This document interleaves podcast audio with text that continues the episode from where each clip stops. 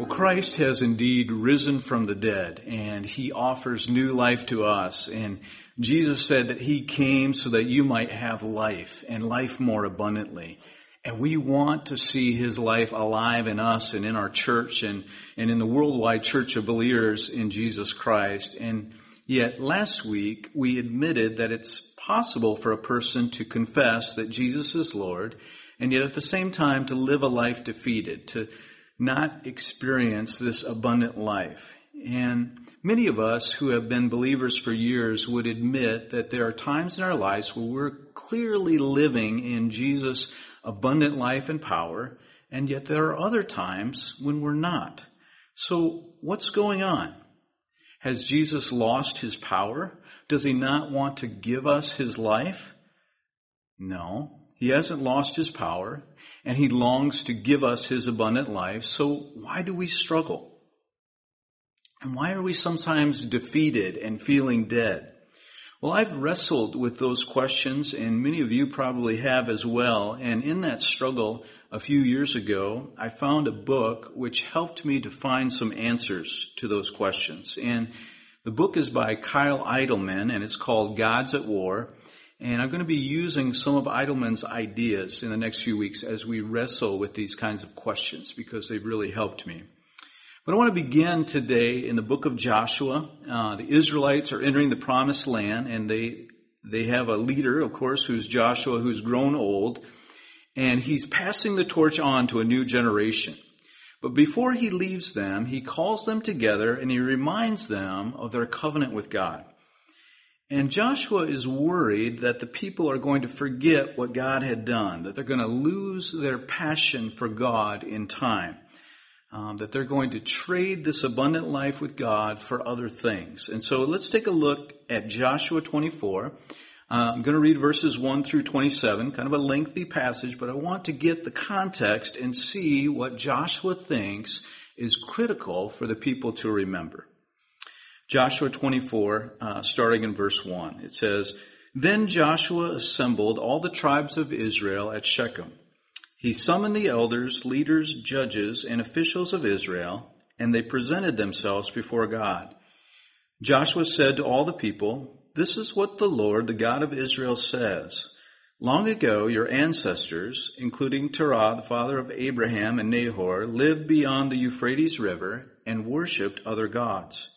But I took your father Abraham from the land beyond the Euphrates and led him throughout Canaan and gave him many descendants. I gave him Isaac, and to Isaac I gave Jacob and Esau. I assigned the hill country of Seir to Esau, but Jacob and his family went down to Egypt. Then I sent Moses and Aaron, and I afflicted the Egyptians by what I did there, and I brought you out. When I brought your people out of Egypt, you came to the sea, and the Egyptians pursued them with chariots and horsemen so far as the Red Sea. But they cried to the Lord for help, and he put darkness between you and the Egyptians. He brought the sea over them and covered them. You saw with your own eyes what I did to the Egyptians. Then you lived in the wilderness for a long time. I brought you to the land of the Amorites who lived east of the Jordan. They fought against you, but I gave them into your hands. I destroyed them from before you, and you took possession of their land. When Balak, son of Zippor, the king of Moab, prepared to fight against Israel, he sent for Balaam, son of Beor, to put a curse on you. But I would not listen to Balaam. So he blessed you again and again, and I delivered you out of his hand. Then you crossed the Jordan and came to Jericho. The citizens of Jericho fought against you, as did also the Amorites, the Perizzites, the Canaanites, the Hittites, the Girgashites, Hivites, and Jebusites, but I gave them into your hands. I sent the hornet ahead of you, which drove them out before you. Also the two Amorite kings. You did not do it with your own sword and bow, so I gave you a land on which you did not toil, and cities you did not build, and you live in them, and eat from vineyards and olive groves that you did not plant. Now, fear the Lord and serve him with all faithfulness. Throw away the gods of your, your ancestors worshipped beyond the Euphrates River and in Egypt, and serve the Lord. But if serving the Lord seems undesirable to you, then choose for yourselves this day whom you will serve whether the gods your ancestors served beyond the Euphrates, or the God of the Amorites in whose land you are living. But as for me and my household, we will serve the Lord. Then the people answered, Far be it from us to forsake the Lord to serve other gods. It was the Lord our God himself who brought us up and our parents up out of Egypt from the land of slavery and performed those great signs before our eyes. He protected us on our entire journey and among all the nations through which we traveled. And the Lord drove out before us all the nations, including the Amorites who lived in the land. We too will serve the Lord because he is our God. Joshua said to the people, You are not able to serve the Lord. He is a holy God. He is a jealous God. He will not forgive your rebellion and your sins. If you forsake the Lord and serve foreign gods, he will turn and bring disaster on you and make an end of you after he has been good to you. But the people said to Joshua, No, we will serve the Lord. Then Joshua said, You are witnesses against yourselves that you have chosen to serve the Lord. Yes, we are witnesses, they replied. Now then, said Joshua, throw away the foreign gods that are among you and yield your hearts to the Lord, the God of Israel. And the people said to Joshua, we will serve the Lord our God and obey him. On that day, Joshua made a covenant for the people, and there at Shechem he reaffirmed for them decrees and laws. And Joshua recorded these things in the book of the law of God. Then he took a large stone and set it up there under the oak near the holy place of the Lord. See, he said to all the people, this stone will be a witness against you. It has heard all the words the Lord has said to us. It will be a witness against you if you are untrue to your God. So we see that Joshua is concerned, concerned here about the people serving other gods. There seems to be a battle going on for their hearts that Joshua wants them to understand. Now come back to our day and imagine with me a man who has frequent tightness in his chest. And this causes him to have trouble sleeping. So he eventually goes to a doctor. And the doctor runs his tests and he finds that the man has heart disease. Now imagine that the doctor knows how difficult this news will be to handle, and so he doesn't tell the patient about the heart disease. Instead, he writes a prescription for a heating pad and some stretching exercises, and he tells him that his sleep will improve. Well, the man is delighted with this prognosis, and sure enough, he sleeps much better that night, and this seems to have solved his problem. Meanwhile, very quietly, the heart disease remains. A heart blockage is the real problem. Tightness of the chest is only a symptom. Now, I tell you that story because I believe that many among us have like a tightness in our chest we have something that isn't right. Um, we may be struggling or hurting or stressing or cheating or lusting or spending or worrying, quitting, avoiding, searching, all kinds of things. And if those types of people were to come to me and share their struggles and frustrations, they would share what they think is the central problem in their lives. They've got to decrease the chest pain so that they can get better sleep. But the reality is that most of them are only recognizing and talking about a symptom rather than the true illness, the true issue, which is always their hearts. In scripture, Joshua is concerned about the heart, and at the core of every issue is the idolatry of our hearts.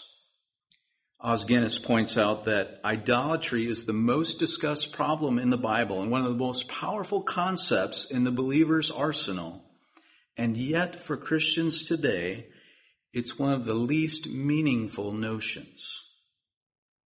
And if you think about it, this whole notion of idols seems obsolete. I mean, that command about idolatry, that was for them back then, right? And as for the thousand or so references to idolatry in the Bible, haven't those expired? I mean, we don't know anyone who kneels before golden statues or bows down before carved images. Idolatry seems so primitive to us, so irrelevant. And yet, it's the number one issue in the Bible. It comes into almost every book, and that should raise some caution signals for us. If we read our Bibles closely, we will discover that idolatry isn't just one of the many sins, rather, it's the one great sin that all the others come from. Another way to say that is that idolatry isn't an issue, it is the issue. All roads lead to this dusty, overlooked concept of false gods. And so if we just look on the outside at symptoms, we might not see it. But if we go deeper and we examine our hearts, we realize that this battle of gods is always there. And that's why when Moses stood on Mount Sinai and he received the Ten Commandments, the first one was what? You shall have no other gods before me. When God gave this command, the people were familiar with a lot of other gods. They had been in slavery in Egypt for 400 years. And Egypt was like the Baskin Robbins of gods. You can pick and choose any flavor you want. But the Bible gives us a different perspective when it comes to God. And so when we hear God say, You will have no other gods before me, we might think of it as a kind of hierarchy that God is always at first place before other things. But I don't believe that's an accurate understanding because God isn't interested in competing against others or being the first among many. He isn't saying before me as in ahead of me. He meant before me like in my presence. So God declines to sit at the top of an organizational flowchart. He is the organization. He's not interested in being the president of the board. He is the board. And life doesn't work until everyone else sitting around the table in the boardroom of your heart is fired. He is God. And there's no other applicant for that position. In other words, there's no partial gods, no honorary gods, no interim gods, no assistant to the regional gods. And God isn't saying this because he's insecure.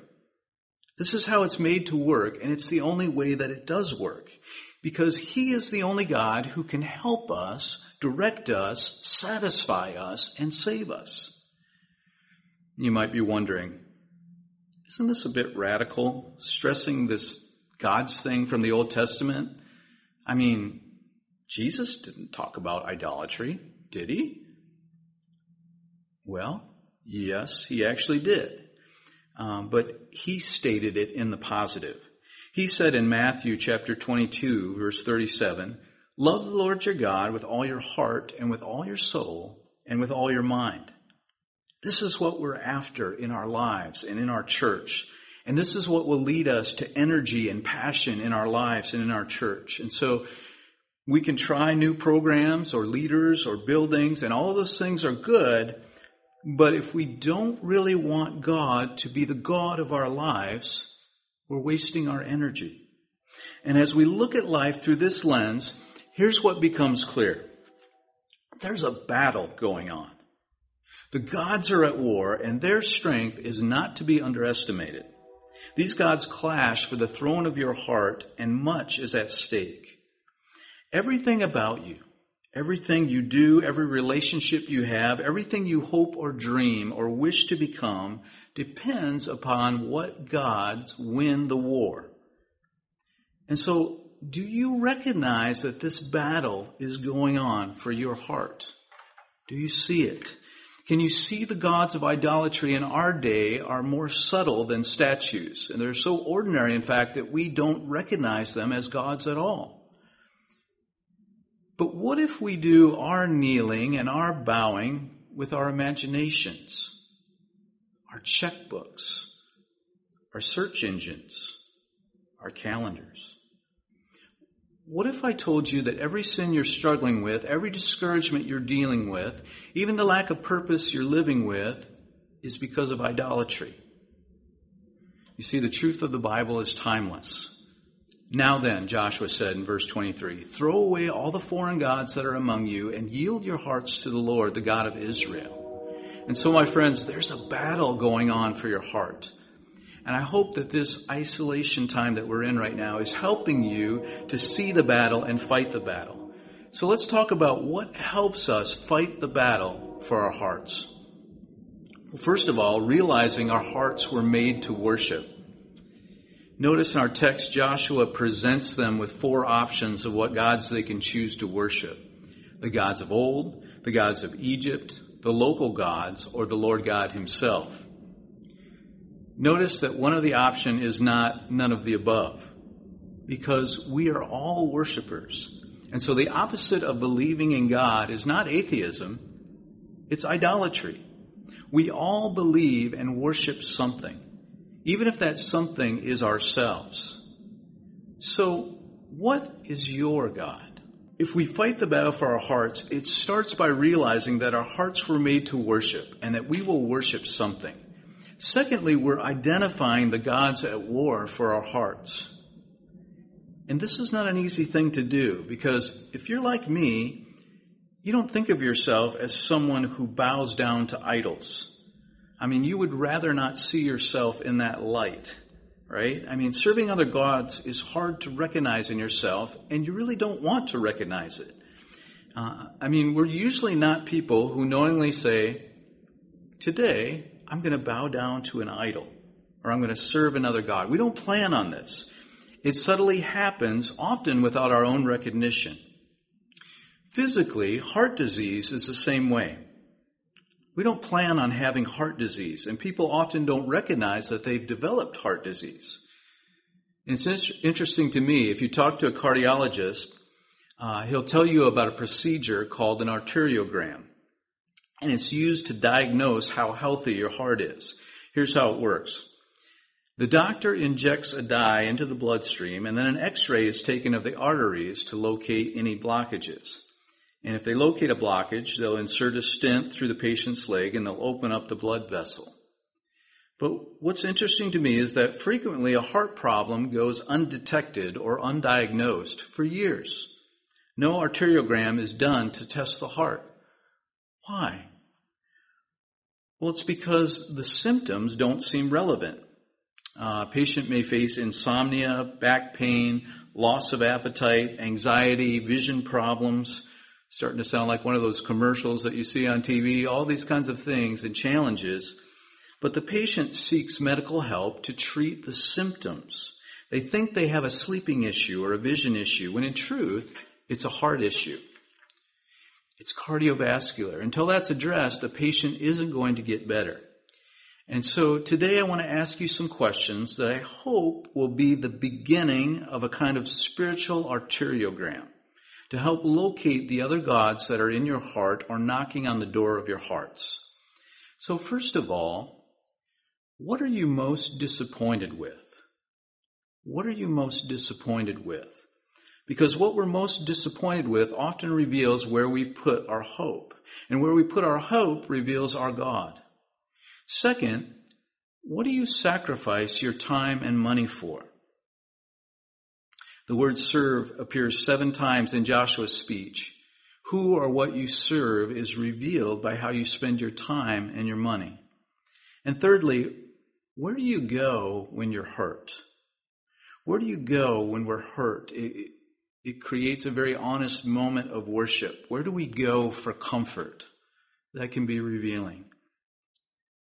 God says, You shall have no other gods in my presence, and yet other gods are constantly knocking on the door to our hearts, and many of them are so tempting. But Joshua tells us that to win the battle for our hearts means making a worship choice today. In verse 15, Joshua says, Then choose this day. And the verb tense that Joshua uses for choose, it isn't just a reference to a choice that they made once upon a time. Joshua is saying here, I chose, I choose, I will keep on choosing. And so the passage tells us that if we choose the Lord, there are some clear actions that come from that choice. And so for you application lovers today, choosing this day means first of all, appreciating what God has done.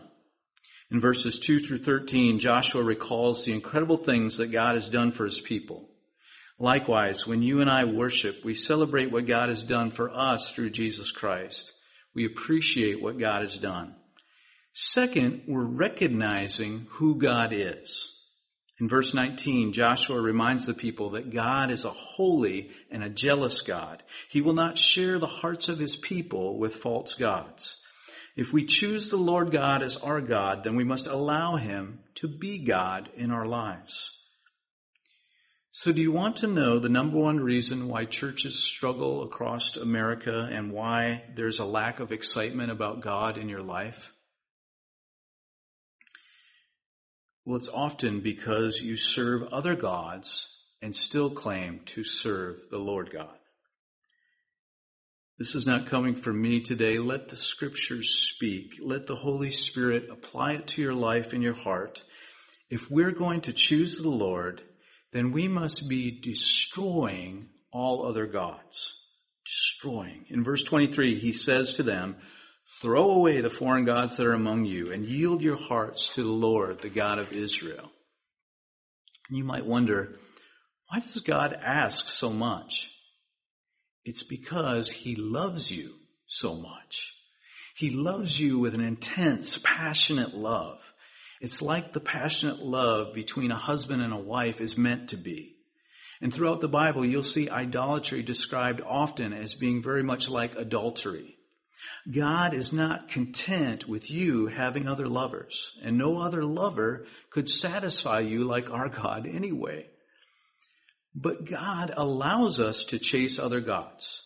And not only that, he pursues us continually as we do so. And in his deepest expression of pursuit, he sends his own son. Being God and knowing all things, he knew exactly how it would come out.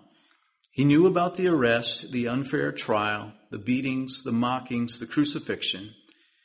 And so sending Jesus illustrates just how far God is willing to go to win the battle for your heart. He had to make a choice between your heart and his son. For God so loved the world that he gave his only son. Can you feel him pursuing you? Can you feel the whisper that says, I will not take no for an answer? Though we, like the prodigal son, decide to serve other gods, though we may wander, the prodigal father runs out to meet his child when he returns. And that's our God. He keeps coming. He still does. And he does so in my life and he does so in yours. He hates everything that blocks our view of him and anything that threatens to keep us from hearing his voice. He wants you and not just some of you. And so for the next few weeks, we're going to talk about other gods, little g, which threaten to steal your heart. And I hope today that you will decide to fight the battle for your heart. That you will not be content to treat a heart disease like a sleep problem. That you'll realize your heart was made to worship and that you'll seek to identify the other gods that are at war for your heart. And that you will choose to put the Lord God alone on the throne of your heart and worship Him.